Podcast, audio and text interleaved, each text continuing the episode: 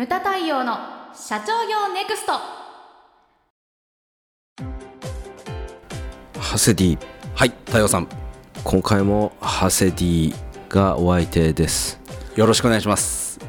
あやちゃんファンの皆さん、すいません。ごめんなさい、はい、僕です。はい。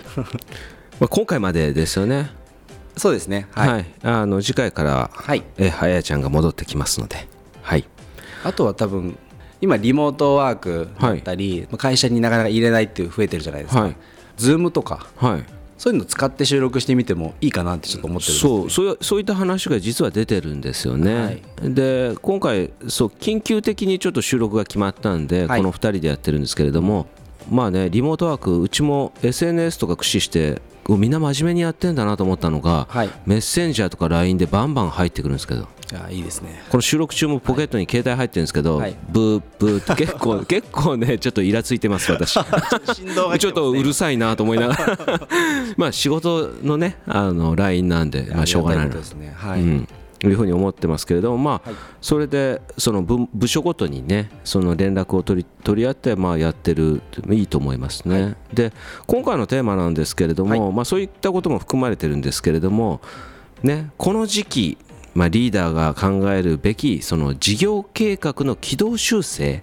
軌道修正、うん。はい。あだってこれで何にも影響を受けてない会社って一社もないと思うんですよね。本当ですね、うん。はい。でね、私もそのいろんな SNS グループ社長の SNS グループにその入ってるんで、はいこうなんかバンバンバンバンいろんなとこからうん。その出てくるんですよね、はい。うちの会社こうなってますけれども皆さんの会社はどうですかとか、やはりなんだろうな。いねその自宅外出自粛要請出てるけれどもやはりみんな、ね、コミュニケーションに飢えてたりするんだろうなっていうふうに思うんですよ、なるほだから我々のセミナーっていうのはその、ね、一方的に講師の話を聞くだけじゃなくて、はい。その仲間同士のその、ね、情報交換の場でもあるんでそうん。はい。だからそういうのが開けないというのは、ね、悲しいことでもありますけれども、はい。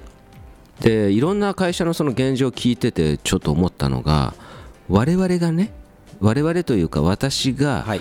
これだけセミナーやはい。無門塾とかの中ではい。5本の柱を作ってください5本の柱を作ってくださいとずーっと言い続けてたんですけれどもね。はい。できてないと。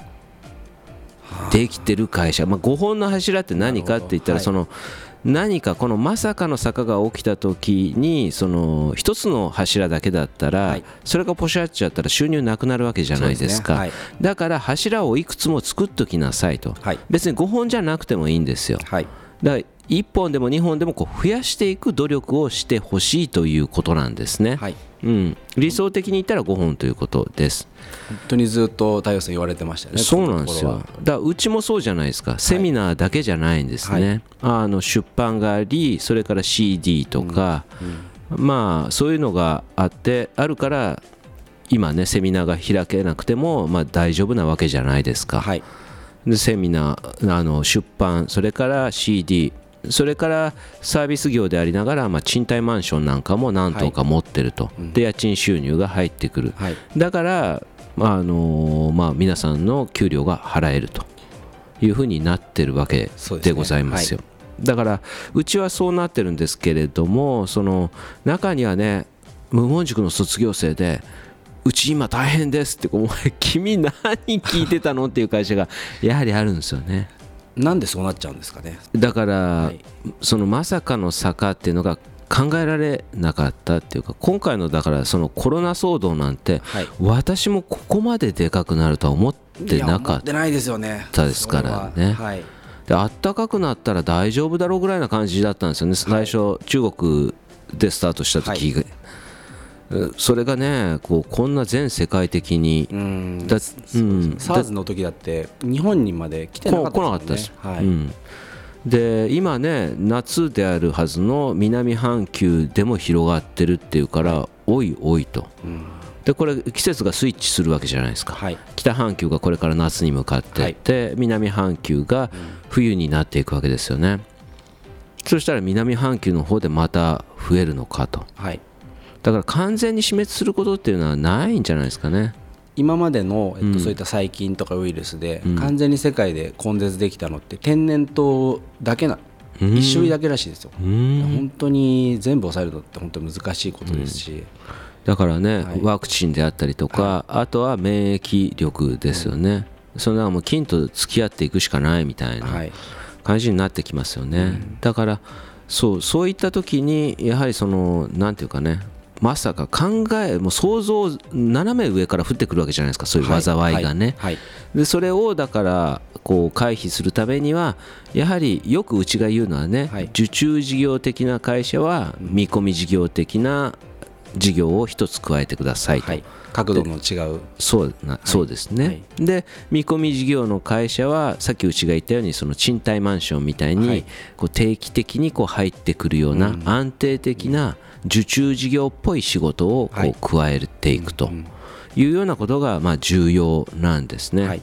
でそうこのねあのコロナ騒動の中で結構いろんなあそこどうなってんだろうとか、はい。お客様のね顔が浮かんでくるわけですけれども、うん、例えばその名古屋のね、はい。こうお土産屋さんとか、うん。新幹線とかあとはあれなんですよ。えデパ地下？はい。で売ってるんですけれどもそもそもほら人外出自粛要請ですから人が動かないわけですよ。人がいなければ売れないですそう、もんね新幹線ガラガラ飛行機ガラガラ、はい。こんなの誰も想定してなかったから、はい。そうするとこうそのお土産屋っていうのは自分で買って帰って家で食べる人っていうのはほぼほぼいないわけですそうですね。はい。そういう人も中にはいるでしょうけれども、うん、考えにくいと、飲食サービスは本当に大打撃ですね今、うん。でもまあうちのお客さん大体ね、はい。きあの企業体力指数っていうのが高いんで、はい。だからあの今一生懸命新商品作ってますみたいな、しだから事業の柱を1個加えるために頑張ってますっていう会社が結構多いんですよね。であとあるのがその京都、はい。町自体がね、うん。あの外国人観光客がもう激減とか,、はい。だそもそも外国人観光客に頼ってちゃダメよと。なるほど。これは前から言ってたんですけれどもね、私もほら平八茶屋さんを指導してるんで、はい。あのまあ、京都のね老舗の料亭ですけれども今もうちょっと大変ですっていう話がね、だからなんていうかこう前々から言ってたのがだからた宅配とかもね、はいでそうするとね、まあ、前の番組でハッセンも言ってたけど今のね仕事が忙しいとそっちかまけちゃうんだよね、どうしてもそうだとそうなっちゃうと思います、それが人間だと思うんですよ、はい。でその平八もそうだったけれどもインバウンドですごいこう業績伸ばしてたんですよ、はい。はい。だからこう緩くなるわけですよね、攻撃の手が。なるほどそうでもつだからいろんなことを同時にやっていかないとダメよって言ってたんだけれども、やはりねそうなっちゃうんですよね、で今あの宅配なんていうのはね、はい。この今コロナ騒動の中で伸びてるわけじゃないですか、そうですね。はい、うんで通販もそうですよね、うん。通販はアマゾンが最高益出したみたいな最高益だったかちうんょっとあれですけど、そうですね。かなり好調ですよね、うん、だからそういうふうに、ね、ネットでやはりこう接触を避けて外出控えてそういうものを頼むとか、うん。そういう傾向になってるんでこう、ね、宅配というのもはい。やはりやってなきゃダメよと。うん。とかあとはあれですね緊急事態宣言出たこの東京の中でね、はい。そのまあ、中央区とか千代田区とか港区とか完璧にビジネスマン向けの飲食店をこうチェーン展開してる会社とかも、はやはりその街にそのビジネスマンがいなくなったら成り立たないわけですそうよね。ですね。はい。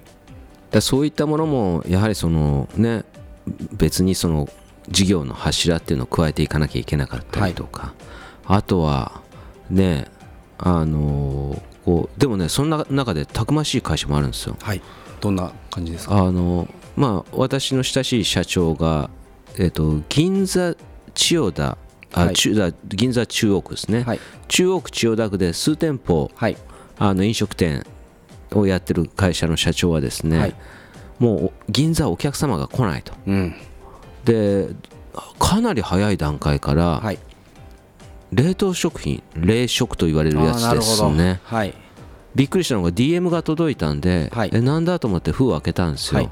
そしたらほらじあの外出自粛要請が出るから、はい。家で食事するようになるだろうって言って、はそこはですねあれなんですよ。あの長崎のあの食材とか、はい。牛肉とか魚とか、うん。野菜とかを仕入れて、はい。それをこう提供してるお店なんですけれども、長崎ちゃんぽんですよあ冷食で欲しいですよね、うん。あのおお家で食べれるっていうことですよね、今まではやってなかったんですか？やってなかったです。初めて来てでパッと開けたら、はい。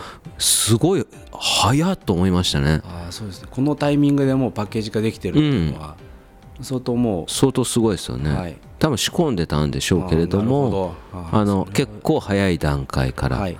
で長崎ちゃんぽん大変なのがその野菜とかじゃないですか、はいはいだからそれまで全部パックになってるお湯があればできるっていう。便利すぎますね。便利すぎるでしょ、はい。買いましたけどね。ああいいですね、ああそうか。1箱6食分 3,、はい。三袋3パック買いましたよね、むしろそれだったら通販に乗り込んだっていうことですよね、うん。そうするとお客さんがある意味銀座だけじゃなくてうん。日本全国にそうなんですよ。なるわけですよね、はい。もっと売れちゃうかもしれない、うん。うん、あだここで重要になってくるのがだから名簿ですよね、あはい。お店でぼーっと飲食店といえどぼーっとこうね食事提供してるだけじゃダメではい。そこに来た人の名簿をやはり取る努力をしていかなきゃいけないわけですよ。これは、客。うん、平八時代ではずっと言い続けたんだけれども、はい。その京都で1店舗でやってるわけじゃないですか、うん。はい。でもねお客様は全国なんですよ。はい、あの平八茶屋というね、うん、特色から言うと、はい。ここら辺の飲食っていうのはだから半径何キロのとかの世界じゃないですか。そうですね。だから、はい。飲食店でも全然傾向が違うわけですよね、はい。はい。でその銀座銀座も多分そうだと思うんです、うん。いいろんなとこから来るはい。人たちのそのお店だと思うんですね、だからその例えばその接待で使われた時にそのお名刺いただいていいですか？はい返してくるお店とかありますからね。ああの領収書書いてもらったら。丁寧に、はい。あこれお返しいたしますって。あはい。でもこういただいていいですかっていうお店もそう。もったい。それをだから名簿として取り入れてるってことですよね。ちゃんと。はい、はい、でそうするとだから次の手が打てるわけじゃないですか。なるほど。うん。結構三々ってあの名刺の管理ソフはい。トもありますけど、あれを単純に個人の電話帳にしているだけの会社さんも結構多いですよね、うん。結構もったいないというかもったいない次のビジネスにつながるっていう、そうなん。です大きなチャンスになりますよね、うん、だそこは。から名簿を集めろとはムタ学があのもう何十年も前から言い続けてたことなんですけれども、あるだけで活用してない会社も中にはあるんですけれどもね。なるほど。そうだからそういうところをこうねこう切り込んでいったりとか、はい。うん、だから5本の柱ってその考えてるといろんなことが浮かんでくると思うんですよね。はい。で社長一人だけではその考えにくいこともでこうやってディスカッションしてれば出てきたりとか、うん。いろんな人を巻き込んでねそうねあの社員とかを巻き込んでややったらでその自分の意見が取り入れられたら社員さんだって楽しいわけじゃないですか。楽しいと思います、ね。それが柱になるわけですよね。そう。やりたいやりたい。でしょ。やりたい。この間あのご飯食べた広島の会社は、はい。その社内で新事業コンテストみたいのがあるらしいのね、はあいいですね。でそれをこう3つぐらいにしまで絞って、はい。社内投票をして、うん。それでその最優秀賞はちゃんと事業化するらしい。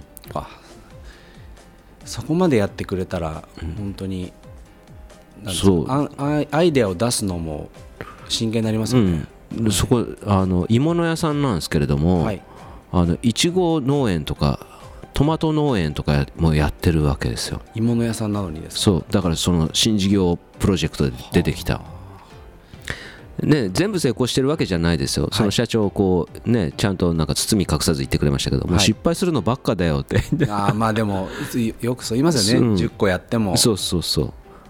あのね今そういう感じじゃないですか、はい。100個やって3つできりゃいいみたいなね。ね。はい。でもそれが事業化になるって言ったらその社員たちがすごいいや楽しいらしいんですね。ああそうか。だからそこね鋳物屋さん鋳物屋さんってだってイイメージ的に言ったらちょっと申し訳ないですけれどもそのなんだろう新卒の人取ろうとしたら、はい。人気ある業種ではないじゃないですか。う、んなるほどそうでででもそこはい。新卒がすげえ集まる、あーやっぱりそういうこうチャレンジ精神みたいなところにうん。憧れてくるっていうところですかね、あー確かに楽しそうですもんね。楽しそう。なんか結構人気なんですって言ってなるほど。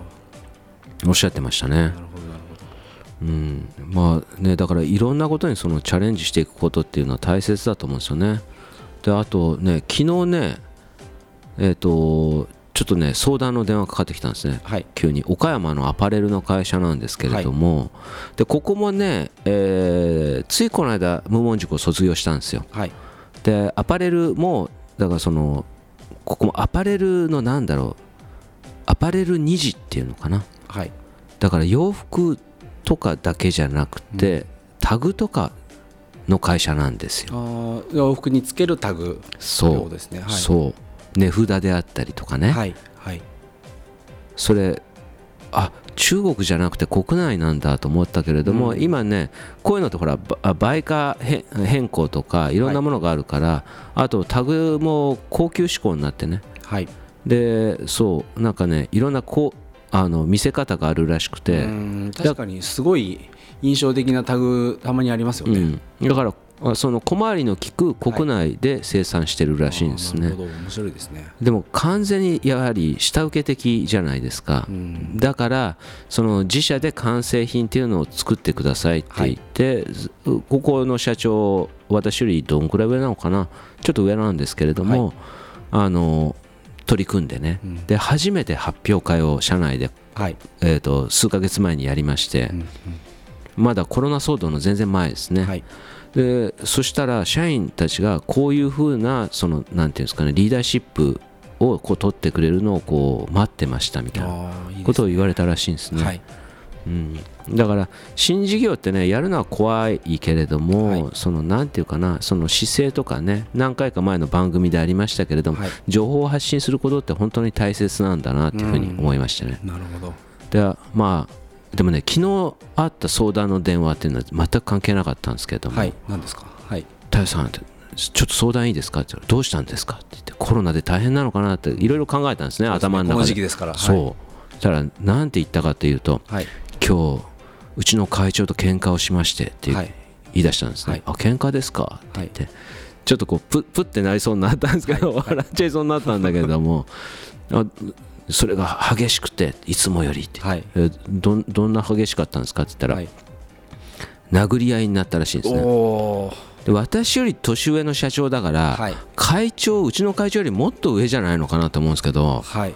殴り合いと思って暑いですね。暑いですねっていう言い方はあれですけど、いやでもはい。結構そのなんて言うんだろう。あのオラオレオラオラ系の会長だったらしいんですね。でいつもその何か言ってはこう頭はたかれたりとはいかはい。なんかやられてたらしいんですよ。うん。それずっと我慢してたらしいんですけど今回は初めて自分もちょっと手を挙げてしまいましてって言って。そのきっかけは何だったんですか？きっかけはね、はい。あのやはりそのコロナではい、の影響はやっぱりアパレルうん、それと暖冬だったじゃないですか。はい。はい。で、ね、百貨店も今店閉めたりとか、だからす発表計画書を作って発表したけれども、そりゃ計画通り進んでないと、なるほど。はい。であ新事業に対してもそんなのやらんでいいとか。そこ、に対する。そう。ちょっとそれで、はい。あの言い合いになったらしいんですね。なるほど発表会だから計画書を作ってその計画書を私も見ましたけれどもそれ自体全然悪くないですね、その社員にこう頑張ってもらいたい。それからあの岡山ってそのジーンズとかの会社がねい。っぱいあったりとか、アパレル結構有名なんですよね、岡山うんうん倉敷とかあっちの方は。そうですね、ん。はい。その地場をもっと元気にしたいっていうふうな思いにあふれた計画書だったんですよ。でそれで計画発表会終わった後社員とかもものすごいモチベーションが上がって、はい。あのまあ良かったんだけれどもそれ以降ちょっとコロナが2月3 1月だったんでね、うんなるほど。2月3月とどんどんし忍び寄ってきたみたいな、急に状況状況変わっちゃいましたもんね。そう。でその中で喧嘩になったみたいなんですけれども、ね。どでビシッと会長ちょっと手出しちゃってはい。会長流血した。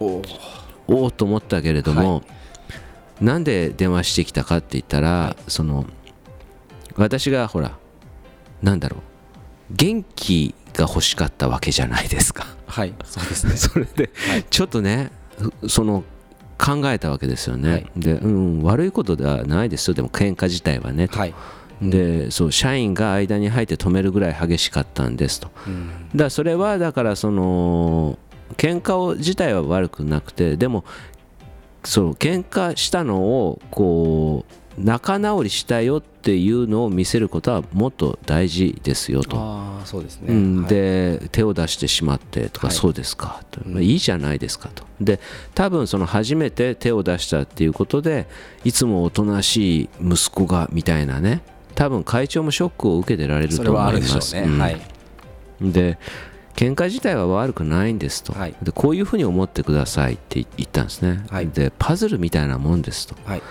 そのねこう手が出てしまったそれはねお互いがこううまく組み合うために形を整えてるんだとなるほどいうふうに思ってくださいと、別に悪いことじゃないですと、そうだからそのそれがねそのまま何日間も口を聞かないっていういうふうになると悪いことなわけですよ、はいはい、から早くその会長もショックを受けてられるでしょうから、うん、すいませんと謝って。でそのあ大丈夫だなっていう姿勢をちゃんと社員に見せることが重要ですっていうような話をしてね。確かに社員的にはこう、うん、なんですかねツートップが大喧嘩して、仲直りしてないっていう状態だったらしすごい不安ですよ、ね、やそうやべえんじゃねえかって思うじゃないですか。